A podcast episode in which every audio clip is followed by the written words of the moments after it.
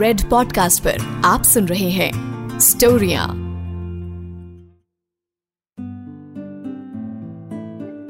मेरी नानी, मुझे परियों की कहानी नहीं सुनाती थी। मेरी नानी मुझे परियों की कहानी नहीं सुनाती थी, वो मुझे ज़िंदगी से रूबरू कराती थी। नीम के पेड़ पे मुझे चढ़ा के सबसे ऊँची टहनी के पत्तों को बढ़िया बताती थी। जब मैं चोटी पे पहुँच जाता तो मन ही मन मुस्काती थी। शायद वो मुझे बचपन से ही ऊंचाइयों पे देखना चाहती थी। मेरी नानी मुझे ज़िंदगी से रूबरू कराती थी। गर्मी की छुट्टियाँ, मम्मी, मासियाँ, हम सब बच्चों के संग नानी के घर पे बिताती थी। वो माँ मेरी, जो दादी के घर सहमी सहमी रहती थी, वो नानी के घर पे ज़ोर ज़ोर से चिल्लाती थी। मेरी नानी के दो पैर और हम दोते चार। कैसे वो हमारी लड़ाई सुलझाती थी? बारी बारी हम सबसे अपने पैर दबवाती थी। जिस लाठी को लेकर वो चला करती थी, जिस लाठी को लेकर वो चला करती थी, हमारी एक शरारत पे, उसी को उठा के हमारे पीछे दौड़ लगाती थी। मेरी नानी मुझे ज़िंदगी से रूबरू कराती थी। मैं हा रॉकी थाडेनार ਤੇ ਰੈਡ ਪੋਡਕਾਸਟ ਦੇ ਵਿੱਚ ਲੈ ਕੇ ਆਇਆ ਸਟੋਰੀਆਂ। ਅੱਜ ਦੀ ਸਟੋਰੀ ਦਾ ਨਾਮ ਹੈ ਨਾਨੀ ਦਾ ਘਰ। ਮੈਨੂੰ ਲੱਗਦਾ ਹੈ ਨਾਨਕੇ ਸਾਰੇ ਬੱਚਿਆਂ ਨੂੰ ਪਿਆਰੇ ਹੁੰਦੇ ਨੇ। ਮਾਮੇ ਦੇ ਘਰ ਜੋ ਭਾਂਜੇ ਭਾਂਜੀਆਂ ਨੂੰ ਪਿਆਰ ਮਿਲਦਾ ਹੈ ਨਾ, ਉਹ ਦੁਨੀਆ 'ਚ ਕਿਸੇ ਬੱਚੇ ਨੂੰ ਕਿਤੇ ਹੋਰ ਮਿਲ ਹੀ ਨਹੀਂ ਸਕਦਾ। ਅੱਜ ਸੋਨੂ ਦੇ ਮਾਮਾ, ਸੋਨੂ ਦੇ ਪਾਪਾ ਨੂੰ ਫੋਨ ਕਰਕੇ ਕਹਿ ਰਹੇ ਸੀਗੇ ਜੀਆ ਜੀ, ਦੀਦੀ ਤੇ ਬੱਚਿਆਂ ਨੂੰ ਭੇਜ ਦਿਓ। ਗਰਮੀ ਦੀਆਂ ਛੁੱਟੀਆਂ ਸ਼ੁਰੂ ਹੋ ਰਹੀਆਂ ਨੇ। ਬੱਚੇ ਇੱਥੇ ਆ ਜਾਣਗੇ, ਸਾਡਾ ਵੀ ਮਨ ਲੱਗਿਆ ਰਹੇਗਾ। ਤੇ ਫੋਨ ਦੇ ਦੂਜੀ ਤਰਫੋਂ ਆਵਾਜ਼ ਆਈ, ਹਾਂ ਹਾਂ, ਭੇਜ ਦਿਆਂਗਾ। ਬੜੇ ਔਖੇ ਹੋ ਕੇ ਫੋਨ ਦੇ ਦੂਜੀ ਤਰਫੋਂ ਆਵਾਜ਼ ਆਈ ਸੀਗੀ ਤੇ ਫੋਨ ਕੱਟਿਆ ਗਿਆ ਸੀਗਾ।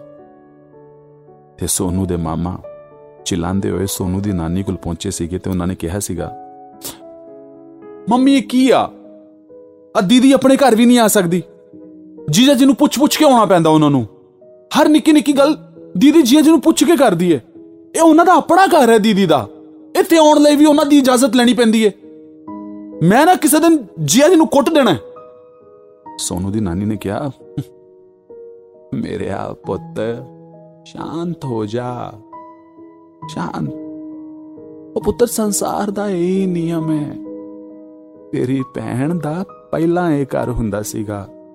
ਹੁਣ ਉਹਦਾ ਘਰ ਉਹ ਤੇਰੇ ਜੀਜਾ ਜੀ ਵਾਲਾ ਘਰ ਆ। ਸੋਨੂ ਦੇ ਮਾਮਾ ਨੇ ਕਿਹਾ, ਮੈਨੂੰ ਨਹੀਂ ਸਮਝ ਆਉਂਦੇ ਤੁਹਾਡੇ ਰੀਤ ਰਿਵਾਜ। ਮੈਂ ਚੱਲਾਂ ਬਾਹਰ। ਇਹ ਕਹਿ ਕੇ ਸੋਨੂ ਘਰੋਂ ਬਾਹਰ ਨਿਕਲ ਗਿਆ ਸੀਗਾ ਤੇ ਨਾਨੀ ਉੱਥੇ ਚਾਰਪਾਈ ਤੇ ਬੈਠੀ ਬੂਏ ਵੱਲ ਦੇਖ ਰਹੀ ਸੀਗੀ ਕਿ ਉਹਦੇ ਦੋਤਰੇ, ਦੋਤਰੀਆਂ, ਧੀਆਂ ਹੁਣ ਗਰਮੀ ਦੀ ਛੁੱਟੀਆਂ ਸ਼ੁਰੂ ਹੋ ਗਈਆਂ ਨੇ। ਅੱਜ ਨਹੀਂ ਤੇ ਕੱਲ ਉਹਨਾਂ ਨੇ ਆ ਹੀ ਜਾਣਾ। ਤੇ ਦੂਜੇ ਪਾਸੇ ਸੋਨੂ ਦੇ ਘਰ ਚੰਡੀਗੜ੍ਹ ਦੇ ਵਿੱਚ 2 BHK ਫਲੈਟ ਦੇ ਵਿੱਚ, ਸੋਨੂ ਨੇ ਧਾੜਾਂ ਪਾਈਆਂ ਹੋਈਆਂ ਸੀਗੀਆਂ। ਮੈਨੂੰ ਨਹੀਂ ਪਤਾ ਮੈਂ ਨਾਨੀ ਘਰ ਜਾਣਾ, ਮੈਨੂੰ ਨਹੀਂ ਪਤਾ ਮੈਂ ਨਾਨੀ ਘਰ ਜਾਣਾ, ਮੈਂ ਮਾਮੇ ਘਰ ਜਾਣਾ, ਮੈਨੂੰ ਨਹੀਂ ਪਤਾ ਮੈਂ ਜਾਣਾ ਮੈਂ ਜਾਣਾ ਮੈਂ ਜਾਣਾ ਮੈਂ ਜਾਣਾ। ਤੇ ਸੋਨੂ ਦੇ ਪਾਪਾ ਨੇ ਕਿਹਾ, ਤੈਨੂੰ ਕਹਤਾ ਨਾ ਕਿੰਨੀ ਵਾਰੀ? ਜਦ ਦੇਖੋ ਨਾਨਕੇ ਘਰ ਨਾਨਕੇ ਘਰ ਲਾਈ ਹੁੰਦੀ ਹੈ। ਚੁੱਪ ਕਰਕੇ ਬਹਿ ਜਾ ਇੱਥੇ।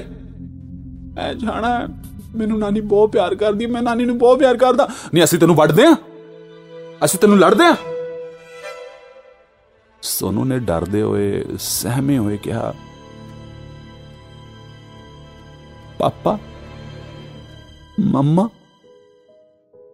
ਤੁਸੀਂ ਦੋਨੋਂ ਮੈਨੂੰ ਤਾਂ ਨਹੀਂ ਲੜਦੇ, ਪਰ ਤੁਸੀਂ ਆਪਸ 'ਚ ਬਹੁਤ ਲੜਦੇ ਸੋਨੂ ਦੀ ਇਹ ਗੱਲ ਸੁਣ ਕੇ ਜਿਵੇਂ ਘਰ 'ਚ ਸੰਨਾਟਾ ਆ ਗਿਆ ਸੀਗਾ।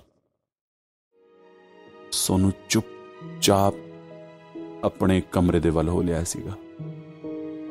ਉਹਨੇ ਆਪਣੇ ਕਮਰੇ ਦਾ ਦਰਵਾਜ਼ਾ ਬੰਦ ਕਰ ਲਿਆ ਸੀ। 8 ਸਾਲ ਦੇ ਬੱਚੇ ਦੀ ਇਹ ਗੱਲ ਮਾਪਿਓ ਦੇ ਦਿਲ ਤੇ ਲੱਗੀ ਸੀਗੀ। ਤੇ ਉਸੇ ਟਾਈਮ ਸੋਨੂ ਦੇ ਪਾਪਾ ਨੇ ਸੋਨੂ ਦੀ ਮੰਮੀ ਨੂੰ ਕਿਹਾ ਸੀਗਾ, ਸੁਣ, ਬੱਚਾ ਥੋੜਾ ਜ਼ਿਆਦਾ ਪਰੇਸ਼ਾਨ ਹੋ ਰਿਹਾ। ਜਾ ਤੂੰ ਇਹਨੂੰ ਨਾਨੀ ਘਰ ਛੱਡਿਆ ਆ। ਦੋ ਦਿਨ ਤੂੰ ਵੀ ਲਾ ਲਈ, ਉੱਥੇ ਤੀਜੇ ਦਿਨ ਆ ਜੇ ਇਹ ਪੂਰੀ ਗਰਮੀ ਦੀ ਛੁੱਟੀਆਂ ਉੱਥੇ ਬਿਤਾ ਲੇਗਾ ਇਹ ਸੁਣ ਕੇ ਸੋਨੂ ਦੀ ਮੰਮੀ ਦੇ ਅੰਦਰੋਂ ਅੰਦਰੀ ਖੁਸ਼ੀ ਆਈ ਸੀਗੀ, ਲੇਕਿਨ ਚਿਹਰੇ ਤੇ ਐਕਸਪ੍ਰੈਸ਼ਨ ਬਿਲਕੁਲ ਬਲੈਂਕ ਸੀਗਾ। ਸੋਨੂ ਦੀ ਮੰਮੀ ਨੇ ਫਟਾਫਟ ਸਮਾਨ ਪੈਕ ਕੀਤਾ। ਸਮਾਨ ਚੱਕਿਆ। ਸੋਨੂ ਨੂੰ ਲੈ ਕੇ ਸਿੱਧਾ ਆਪਣੇ ਮਾਇਕੇ, ਆਪਣੇ ਪੇਕੇ। ਪਤੀ ਨਾਲ ਭਾਵੇਂ ਜਿੰਨੀ ਮਰਜ਼ੀ ਲੜਾਈ ਹੋ ਜਾਵੇ। ਪੇਕੇ ਜਾ ਕੇ ਜੋ ਸਕੂਨ ਮਿਲਦਾ ਹੈ ਨਾ, ਉਹ ਮੇਰੇ ਖਿਆਲ ਤੋਂ ਇਸ ਦੁਨੀਆ ਦੀ ਕਿਸੇ ਵੀ ਔਰਤ ਨੂੰ ਹੋਰ ਕਿਤੇ ਨਹੀਂ ਮਿਲਦਾ। ਪਹੁੰਚ ਕੇ ਬੂਏ ਤੇ ਜਿਵੇਂ ਹੀ ਉਹਨੇ ਘੰਟੀ ਖੜਕਾਈ, ਅੰਦਰੋਂ ਬੁੱਢੀ ਨਾਨੀ ਦੀ ਆਵਾਜ਼ ਆਈ। ਆ ਜਾਤੀ ਏ ਮੈਨੂੰ ਪਤਾ ਹੈ ਤੂੰ ਹੀ ਹੈ। ਤੇ ਛੋਟਾ ਜਿਹਾ ਸੋਨੂ 8 ਸਾਲ ਦਾ, ਜੋ ਅੱਜ ਇੰਨੀ ਵੱਡੀ ਗੱਲ ਆਪਣੇ ਮਾਪਿਓ ਨੂੰ ਕਹਿ ਕੇ ਆਇਆ ਸੀਗਾ ਕਿ ਤੁਸੀਂ ਆਪਸ 'ਚ ਲੜਦੇ ਹੋ। ਜਾ ਕੇ ਨਾਨੀ ਦੀ ਗੋਦ ਦੇ ਵਿੱਚ ਐਵੇਂ ਲੇਟਿਆ ਸੀਗਾ ਤੇ ਅੱਗੋਂ ਨਾਨੀ ਨੇ ਕਿਹਾ ਸੀਗਾ, ਗੱਕੀ ਤੇ ਪਾ ਦੇ ਮੈਨੂੰ। ਕੁੱਟ ਕੇ ਗਲ ਨਾਲ ਲਾਇਆ ਸੀਗਾ ਛੋਟੇ ਜਿਹੇ ਸੋਨੂ ਨੂੰ ਨਾਨੀ ਨੇ। ਬੁੱਢੀ ਨਾਨੀ। ਚਾਰ ਪਾਈ ਤੋਂ ਥੋੜੀ ਦੇਰ ਝੂਠੀ ਤੇ ਉਹਨੇ ਕਿਹਾ, ਮੈਂ ਨਾ ਮੇਰੇ ਪੁੱਤ ਸੋਨੂ ਵਾਸਤੇ ਮੱਖਣ ਕੱਢ ਕੇ ਰੱਖਿਆ ਪਰਾਂਠੇ ਬਣਾਨੀ ਆ ਮੈਂ ਤੇਰੇ ਲਈ। ਫਿਰ ਪਰਾਂਠੇ ਖਾ ਕੇ ਨਾ ਸੋਨੂ ਤਾਕਤਵਰ ਹੋ ਜਾਏਗਾ, ਪਾਵਰਫੁਲ ਹੋ ਜਾਏਗਾ। ਸੋਨੂ ਨੇ ਕਿਹਾ, ਹਾਂ ਨਾਨੀ, ਮੈਂ ਪਰਾਂਠਾ ਖਾਊਂਗਾ। ਸੋਨੂ ਨੇ ਪਰਾਂਠਾ ਖਾਦਾ ਮਾਂ ਦੇ ਗਲ ਲੱਗ ਕੇ ਸੋਨੂ ਦੀ ਮੰਮੀ ਰੋਈ। ਬੜੇ ਚਾਵ ਨਾਲ ਬੁੱਢੀ ਨਾਨੀ ਨੇ ਇੱਕ ਇੱਕ ਬੁੜਕੀ ਕਰਕੇ ਸੋਨੂ ਨੂੰ ਪਰਾਂਠਾ ਮੱਖਣ ਦੇ ਨਾਲ ਖਵਾਇਆ ਤੇ ਪਰਾਂਠਾ ਖਾਂਦੇ ਹੀ ਸੋਨੂ ਫਟਾਫਟ ਨਿੰਮ ਦੇ ਪੇੜ ਤੇ ਚੜ ਗਿਆ ਜਿਹੜਾ ਉਹਨਾਂ ਦੇ ਵਿਹੜੇ 'ਚ ਲੱਗਿਆ ਹੋਇਆ ਸੀਗਾ। ਤੇ ਉਹਨੇ ਕਿਹਾ, ਨਾਨੀ ਆਪਣੀ ਚੁੰਨੀ ਦੇ ਫਟਾਫਟ, ਮੈਂ ਤਾਂ ਝੂਲਾ ਬਣਾਉਂਗਾ। ਨਾਨੀ ਨੇ ਕਿਹਾ, ਪੁੱਤ, ਅੱਜ ਚੁੰਨੀ ਦਾ ਝੂਲਾ ਨਹੀਂ ਮੈਂ ਤੇਰੇ ਲਈ ਰੱਸੀ ਲੈ ਕੇ ਆਈ ਆ ਉਹਦੀ ਪੀਂਗ ਪਾਵਾਂਗੇ ਆਪਾਂ। ਨਿੰਮ ਦੇ ਪੇੜ ਤੇ ਪੀਂਗ ਪਾਈ ਗਈ। ਸੋਨੂ ਉਥੇ ਝੂਲਾ ਝੂਲਣ ਲੱਗਿਆ। ਦੋ ਦਿਨ ਖਾਂਦੇ, ਪੀਂਦੇ, ਖੇਡਦੇ, ਝੂਲਾ ਝੂਲਦੇ। ਟਿਊਬਲ ਤੇ ਟੰਕੀ ਤੇ ਨਹਾਉਂਦੇ। ਇਦਾਂ ਹੀ ਗੁਜ਼ਰ ਗਏ। ਤੇ ਦੂਜੇ ਦਿਨ ਸੋਨੂ ਦੀ ਮੰਮੀ ਉੱਤੋਂ ਜਾਣ ਲੱਗੀ। ਤੇ ਸੋਨੂ ਦੀ ਮੰਮੀ ਨੇ ਕਿਹਾ, ਧਿਆਨ ਰੱਖਿਓ ਇਹ ਨਾਮ ਨਾਮ ਦਾ ਮੇਰਾ ਪੁੱਤ ਹੈ। ਇਹਦੀ ਅਸਲੀ ਮੰਮੀ ਤੇ ਤੁਸੀਂ ਹੋ। ਮੈਨੂੰ ਪਤਾ ਹੈ ਮੰਮੀ ਜੀ, ਤੁਸੀਂ ਇਹਦਾ ਖਿਆਲ ਰੱਖਿਓ।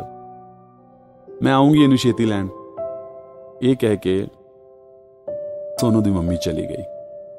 ਪਰ ਕਹਿੰਦੇ ਨੇ ਨਾ ਕਿ ਮਾੜਾ ਟਾਈਮ ਹੌਲੀ ਹੌਲੀ ਜਾਂਦਾ ਤੇ ਚੰਗਾ ਟਾਈਮ ਚੁਟਕੀਆਂ 'ਚ ਨਿਕਲ ਜਾਂਦਾ ਗਰਮੀ ਦੀਆਂ 1 ਮਹੀਨੇ ਦੀਆਂ ਛੁੱਟੀਆਂ ਇਦਾਂ ਗੁਜ਼ਰੀਆਂ ਸਨ ਜਿਵੇਂ ਸੋਨੂ ਨੂੰ ਲੱਗਿਆ ਕਿ ਹਜੇ ਤਾਂ 4-5 ਦਿਨ ਹੋਏ ਨੇ, ਛੁੱਟੀਆਂ ਖਤਮ ਹੋ ਗਈਆਂ ਨੇ। ਤੇ ਛੁੱਟੀਆਂ ਖਤਮ ਹੋਣ 'ਚ 3 ਦਿਨ ਰਹਿ ਗਏ ਸੀਗੇ। ਤੇ ਸੋਨੂ ਹਰ ਰੋਜ਼ ਸਿਰਫ ਇਸੇ ਗੱਲ ਤੋਂ ਡਰ ਰਿਹਾ ਸੀਗਾ ਕਿ ਉਹਦੇ ਮਾਪਿਓ ਆਣਗੇ, ਉਹਨੂੰ ਫਿਰ ਘਰ ਲੈ ਜਾਣਗੇ। ਉੱਥੇ ਫਿਰ ਉਹੀ ਲੜਾਈ, ਝਗੜਾ, ਉਹੀ ਸਭ ਕੁਝ ਸੁਣਨਾ ਪੈਣਾ ਹੈ। ਸੋਨੂ ਬਹੁਤ ਜ਼ਿਆਦਾ ਡਰ ਰਿਹਾ ਸੀਗਾ। ਤੇ ਆਪਣੀ ਨਾਨੀ ਨੂੰ ਰੋਜ਼ ਰਾਤ ਨੂੰ ਗੱਕੀ ਪਾ ਕੇ ਸੁਣਦਾ ਸੀਗਾ ਤੇ ਕਹਿੰਦਾ ਸੀਗਾ, ਨਾਨੀ ਤੁਸੀਂ ਮੈਨੂੰ ਆਪਣੇ ਕੋਲ ਹੀ ਰੱਖ ਲਓ। ਮੈਨੂੰ ਇੱਥੇ ਸਕੂਲ 'ਚ ਭਰਤੀ ਕਰਾ ਦਿਓ। ਮੈਂ ਇੱਥੇ ਪੜ੍ਹਾਈ ਕਰੂੰਗਾ। ਮੈਂ ਬਿਲਕੁਲ ਵੀ ਬਿਲਕੁਲ ਵੀ ਸ਼ਰਾਰਤ ਨਹੀਂ ਕਰੂੰਗਾ। ਤੁਹਾਡੇ ਕੋਲ ਰੱਖ ਲਓ ਮੈਨੂੰ। ਤੇ ਅੱਗੋਂ ਨਾਨੀ ਕਹਿੰਦੀ ਹੁੰਦੀ ਸੀਗੀ, ਪੁੱਤ, ਮੈਂ ਤਾਂ ਰੱਖ ਲਵਾਂ। ਆ ਤੇਰਾ ਬਾਪੂ ਤੈਨੂੰ ਇੱਥੇ ਨਹੀਂ ਛੱਡੂ। ਤੇ ਫਾਈਨਲੀ ਅੱਜ ਉਹ ਦਿਨ ਆ ਗਿਆ ਸੀਗਾ। ਜਦ ਨਾਨੀ ਦੇ ਘਰ ਦੀ ਡੋਰਬੈਲ ਵੱਜੀ ਸੀਗੀ। ਦਰਵਾਜ਼ਾ ਖੋਲ ਕੇ ਨਾਨੀ ਦੇ ਘਰ ਦਾ ਮੇਨ ਡੋਰ ਨੀਲੇ ਰੰਗ ਦਾ ਉਹ ਖੁੱਲਿਆ ਅੱਗੇ ਅੱਗੇ ਸੋਨੂ ਦੀ ਮੰਮੀ ਤੇ ਸੋਨੂ ਨੇ ਦੇਖਦੇ ਹੋਏ ਕਿਹਾ, ਮੰਮੀ, ਪਾਪਾ ਨਹੀਂ ਆਏ? ਸੋਨੂ ਦੀ ਮੰਮੀ ਨੇ ਕਿਹਾ, ਆਏ ਨੇ ਪੁੱਤੋ ਪਿੱਛੇ ਆ ਰਹੇ ਨੇ। ਇਹ ਕਹਿੰਦੇ ਹੋਏ ਸੋਨੂ ਦੀ ਮੰਮੀ ਮੁੜੀ ਸੀਗੀ ਤੇ ਉਹਨਾਂ ਦਾ ਧਿਆਨ ਹਟਿਆ ਸੀਗਾ ਤੇ ਸਾਹਮਣੇ ਛੋਟਾ ਜਿਹਾ ਇੱਕ ਖੱਡਾ ਸੀਗਾ, ਉਸ 'ਚ ਸੋਨੂ ਦੀ ਮੰਮੀ ਦਾ ਪੈਰ ਲੱਗਿਆ ਤੇ ਸੋਨੂ ਦੀ ਮੰਮੀ ਧੜਾਮ ਕਰ ਗਈ ਫਿਰ ਮੰਮੀ, ਕੀ ਹੋਇਆ? ਕੀ ਹੋਇਆ? ਕੀ ਹੋਇਆ? ਕੀ ਕਿਵੇਂ ਕਰ ਗਈ? ਕਿਵੇਂ ਕਰ ਗਈ ਤੂੰ? ਇਹ ਚਿਲਾਉਂਦੇ ਹੋਏ ਜਦ ਸੋਨੂ ਦੇ ਪਾਪਾ ਨੇ ਫਟਾਫਟ ਸੋਨੂ ਦੀ ਮੰਮੀ ਨੂੰ ਉਠਾਇਆ ਸੀਗਾ ਤੇ ਪੁੱਛਿਆ ਸੀਗਾ, ਤੂੰ ਠੀਕ ਤੇ ਹੈ? ਤੈਨੂੰ ਜ਼ਿਆਦਾ ਲੱਗੀ ਤੇ ਨਹੀਂ? ਤੈਨੂੰ ਚੋਟ ਚੋਟ ਤਾਂ ਨਹੀਂ ਲੱਗੀ? ਤੇ ਸੋਨੂ ਇਹ ਸਭ ਕੁਝ ਦੂਰ ਖੜਾ ਹੋਇਆ ਦੇਖ ਰਿਹਾ ਸੀਗਾ ਤੇ ਉਹਨੂੰ ਇਸ ਗੱਲ ਦਾ ਅਹਿਸਾਸ ਹੋ ਰਿਹਾ ਸੀਗਾ ਕਿ ਮੰਮੀ ਗਿਰੀ ਤੇ ਪਾਪਾ ਫਟਾਫਟ ਭੱਜ ਕੇ ਆਏ। ਤੇ ਜਦ ਪਾਪਾ ਭੱਜ ਕੇ ਫਟਾਫਟ ਆ ਰਹੇ ਸੀਗੇ ਤੇ ਉਹ ਨੀਲੇ ਰੰਗ ਦੇ ਦਰਵਾਜ਼ੇ ਤੇ ਇੱਕ ਛੋਟੀ ਜੀ ਕਿੱਲ ਨਿਕਲੀ ਹੋਈ ਸੀਗੀ। ਉਹ ਚ ਭੱਜਦੇ ਭੱਜਦੇ ਪਾਪਾ ਦਾ ਹੱਥ ਵੀ ਉੱਥੇ ਲੱਗਿਆ ਸੀ। ਸੋਨੂ ਦੇ ਪਾਪਾ ਦੇ ਹੱਥੋਂ ਖੂਨ ਨਿਕਲ ਰਿਹਾ ਸੀਗਾ। ਪਰ ਬਿਨਾਂ ਉਹਦੀ ਪਰਵਾਹ ਕੀਤੇ ਉਹ ਸਿਰਫ ਇਹ ਖਿਆਲ ਰੱਖ ਰਹੇ ਸੀਗੇ ਕਿ ਸੋਨੂ ਦੀ ਮੰਮੀ ਠੀਕ ਤੇ ਹੈ। ਤੇ ਦੂਰ ਖੜਾ ਸੋਨੂ ਸਿਰਫ ਇਹੀ ਸੋਚ ਰਿਹਾ ਸੀਗਾ ਕਿ ਮੇਰੇ ਮਾਪਿਓ ਲੜਦੇ ਤੇ ਨੇ, ਪਰ ਇਹਨਾਂ 'ਚ ਇੱਕ ਦੂਜੇ ਦੇ ਵਾਸਤੇ ਕੇਅਰ ਬਹੁਤ ਜ਼ਿਆਦਾ ਹੈ। ਇਹ ਤੁਹਾਡੇ ਹੱਥੋਂ ਖੂਨ ਨਿਕਲ ਰਿਹਾ ਹੈ। ਉਹ ਕਮਲੀਏ, ਇਹਨੂੰ ਛੱਡ, ਤੂੰ ਖੂਨ ਖਾਣ ਨੂੰ, ਤੂੰ ਠੀਕ ਤੇ ਹੈ ਪਹਿਲੇ ਮੈਨੂੰ ਇਹ ਦੱਸ। ਕਮਾਲ ਹੈ ਸੋਨੂ ਦੀ ਮੰਮੀ ਨੇ ਕਿਹਾ। ਅੱਜ ਬੜੀ ਫਿਕਰ ਹੋ ਰਹੀ ਹੈ ਮੇਰੀ, ਹੈ? ਐਵੇਂ ਤਾਂ 24 ਘੰਟੇ ਲੜਦੇ ਰਹਿੰਦੇ ਹੋ ਮੇਰੇ ਨਾਲ। ਮੈਂ ਲੜਦਾ ਲੁੜਦਾ ਨਹੀਂਗਾ ਤੇਰੇ ਨਾਲ। ਉਹ ਤੈਨੂੰ ਪਿਆਰ ਬਹੁਤ ਕਰਦਾ ਸਿਚੁਏਸ਼ਨ ਇਦਾਂ ਦੀ ਹੋ ਜਾਂਦੀ ਹੈ ਕਦੀ ਕਦੀ ਲੜਾਈ ਹੋ ਜਾਂਦੀ ਹੈ ਨਹੀਂ ਲੜਾਂਗਾ ਨਾ ਹੁਣ ਤੇਰੇ ਨਾਲ, ਕਿੰਨੀ ਵਾਰੀ ਕਹਿ ਤੇ ਦਿੱਤਾ ਮੈਂ ਤੈਨੂੰ। ਸੋਨੂ ਨੇ ਜਦ ਇਹ ਗੱਲ ਸਾਹਮਣੇ ਦੇਖੀ ਸੀਗੀ, ਤੇ ਉਹਦੇ ਚਿਹਰੇ ਤੇ ਨਾ ਇੱਕ ਸਮਾਈਲ ਆਈ ਸੀਗੀ। ਸੋਨੂ ਦੇ ਪਾਪਾ ਨੇ ਸੋਨੂ ਦੀ ਮੰਮੀ ਨੂੰ ਬੜੇ ਪਿਆਰ ਨਾਲ ਉਠਾਇਆ। ਲੈ ਜਾ ਕੇ ਨਾਨੀ ਕੋਲ ਬਿਠਾਉਂਦੇ ਹੋਏ ਕਿਹਾ, ਆ ਤੁਹਾਡੀ ਧੀ ਡਿੱਗਦੀ ਰਹਿੰਦੀ ਹੈ ਇੱਥੇ ਉੱਥੇ। ਤੇ ਪਲਟ ਕੇ ਸੋਨੂ ਦੇ ਪਾਪਾ ਸੋਨੂ ਵੱਲ ਹੋ ਲਏ ਤੇ ਉੱਥੇ ਜਾ ਕੇ ਸੋਨੂ ਦੇ ਦੋਨੋਂ ਹੱਥ ਫੜ ਕੇ ਆਪਣੇ ਘੁਟਨਿਆਂ ਨੂੰ ਜ਼ਮੀਨ ਤੇ ਟੇਕ ਕੇ ਉਹਨਾਂ ਨੇ ਸੋਨੂ ਨੂੰ ਕਿਹਾ, ਮੇਰਾ ਪੁੱਤ, ਆਪਾਂ ਤੈਨੂੰ ਸਭ ਕੁਝ ਦਿੱਤਾ। ਪਿਆਰ ਦਿੱਤਾ, ਖਡੋਣੇ ਦਿੱਤੇ, ਜੋ ਚੀਜ਼ ਤੂੰ ਮੰਗੀ ਇੱਕ ਮਿੰਟ ਤੋਂ ਪਹਿਲਾਂ ਦਿੱਤੀ। ਫਿਰ ਵੀ ਤੂੰ ਨਾਨੀ ਘਰ ਨਾਨੀ ਘਰ ਭੱਜਦਾ ਹੋਇਆ ਇੱਥੇ ਆਉਣਾ ਹੈ। ਕਿਉਂ?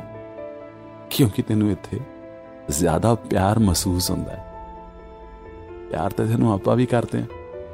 ਪਰ ਇੱਕ ਚੀਜ਼, ਜਿਹੜੀ ਚੀਜ਼ ਤੋਂ ਤੂੰ ਡਰਦਾ ਹੈ, ਮੈਨੂੰ ਪਤਾ ਲੱਗ ਚੁੱਕਿਆ ਹੈ। ਮੈਂ ਤੇਰਾ ਪਾਪਾ। ਅੱਜ ਤੈਨੂੰ ਵਾਦਾ ਕਰਦਾ ਕਿ ਘਰ ਦੇ ਵਿੱਚ ਮੈਂ ਕਦੀ ਵੀ ਤੇਰੀ ਮੰਮੀ ਨਾਲ ਲੜਾਈ ਨਹੀਂ ਲੜਾਂਗਾ। ਤੇ ਨਾਲੇ ਤੂੰ ਵੀ ਆਪਣੀ ਮੰਮੀ ਨੂੰ ਇਹ ਕਹਿ ਦੇ ਕਿ ਉਹ ਵੀ ਮੇਰੇ ਨਾਲ ਲੜਾਈ ਨਾ ਕਰੇ, ਹਾਂ? ਪਾਪਾ, ਤੁਸੀਂ ਸੱਚੀ ਕਹਿ ਰਹੇ ਹੋ? ਹਾਂ, ਮੇਰਾ ਪੁੱਤ, ਮੈਂ ਸੱਚ ਕਹਿ ਰਿਹਾ। ਪਾਪਾ, ਤੁਸੀਂ ਮੰਮੀ, ਤੁਸੀਂ ਸੁਣ ਰਹੇ ਹੋ ਪਾਪਾ ਕੀ ਕਹਿ ਰਹੇ ਨੇ? ਅੱਗੋਂ ਸੋਨੂ ਦੀ ਮੰਮੀ ਦੀ ਅੱਖਾਂ 'ਚ ਹੰਝੂ ਸੀਗੇ। ਉਹਨਾਂ ਨੇ ਕਿਹਾ, ਹਾਂ, ਅੱਜ ਇੱਥੇ ਆਉਣ ਤੋਂ ਪਹਿਲਾਂ ਆਪਾਂ ਇੱਕ ਦੂਜੇ ਨੂੰ ਵਾਅਦਾ ਕੀਤਾ ਹੈ ਕਿ ਆਪਾਂ ਬਿਲਕੁਲ ਵੀ ਲੜਾਈ ਨਹੀਂ ਲੜਾਂਗੇ। ਤੇ ਹਰ ਸਾਲ ਗਰਮੀ ਦੀਆਂ ਛੁੱਟੀਆਂ ਤੂੰ ਨਾਨਕੇ 'ਚ ਬਤਾਏਗਾ। ਤੇਰੇ ਪਾਪਾ ਨੇ ਵਾਅਦਾ ਕੀਤਾ ਹੈ। ਸੋਨੂ ਦੇ ਪਾਪਾ ਨੇ ਸੋਨੂ ਨੂੰ ਗੋਦ ਦੇ ਵਿੱਚ ਚੱਕਿਆ ਤੇ ਸੋਨੂ ਨੇ ਕਿਹਾ, ਯੇ ਛੋਟੇ ਛੋਟੇ ਬੱਚਿਆਂ ਦੀਆਂ ਛੋਟੀ ਛੋਟੀ ਖੁਸ਼ੀਆਂ ਹੁੰਦੀਆਂ ਨੇ ਜੀ। ਕਦ ਕਿਸ ਛੋਟੇ ਜਿਹੇ ਬੱਚੇ ਨੂੰ ਕੀ ਗੱਲ ਚੰਗੀ ਲੱਗ ਜਾਵੇ ਤੇ ਕਦ ਕਿਹੜੀ ਗੱਲ ਕਿਸ ਬੱਚੇ ਦੇ ਦਿਲ ਤੇ ਲੱਗ ਜਾਵੇ, ਇਹ ਤੁਸੀਂ ਨਹੀਂ ਸਮਝ ਸਕਦੇ। ਇਸ ਕਰਕੇ ਘਰ ਦੇ ਵਿੱਚ ਇਦਾਂ ਦਾ ਮਾਹੌਲ ਬਣਾ ਕੇ ਰੱਖੋ ਕਿ ਬੱਚਾ ਘਰ 'ਚ ਹੀ ਪਿਆਰ ਲੱਭੇ, ਘਰੋਂ ਬਾਹਰ ਪਿਆਰ ਨਾ ਲੱਭੇ। ਪਰ ਨਾਨਕੇ ਦੇ ਘਰ ਦਾ ਪਿਆਰ ਉਹਦਾ ਤਾਂ ਦੁਨੀਆ ਦੇ ਵਿੱਚ ਕੋਈ ਮੁਕਾਬਲਾ ਨਹੀਂ। ਇਹ ਸੀਗੀ ਜੀ ਸਾਡੀ ਅੱਜ ਦੀ ਸਟੋਰੀ ਨਾਨੀ ਦਾ ਘਰ। ਕਿੱਦਾਂ ਦੀ ਲੱਗੀ ਤੁਹਾਨੂੰ ਇਹ? ਪਲੀਜ਼ ਆਪਣਾ ਫੀਡਬੈਕ ਸਾਡੇ ਤੱਕ ਜ਼ਰੂਰ ਪਹੁੰਚਾਇਓ। ਆਰਜੇ ਵੇਲਾ ਰੌਕੀ ਇੰਸਟਾਗ੍ਰam ਤੇ ਮੈਂ ਤੁਹਾਨੂੰ ਮਿਲੂਗਾ। ਉੱਥੇ ਜ਼ਰੂਰ ਪਹੁੰਚਾਇਓ ਮੈਸੇਜ ਦੇ ਵਿੱਚ। I will wait for your message ਬਾਕੀ ਦੀਆਂ ਗੱਲਾਂ ਆ ਕੁੜੀ ਦੱਸੂ। You were listening to Storia, written by Rocky. Audio design by Lokesh Gupta. Send your feedback and suggestion. Write to us at podcast.in.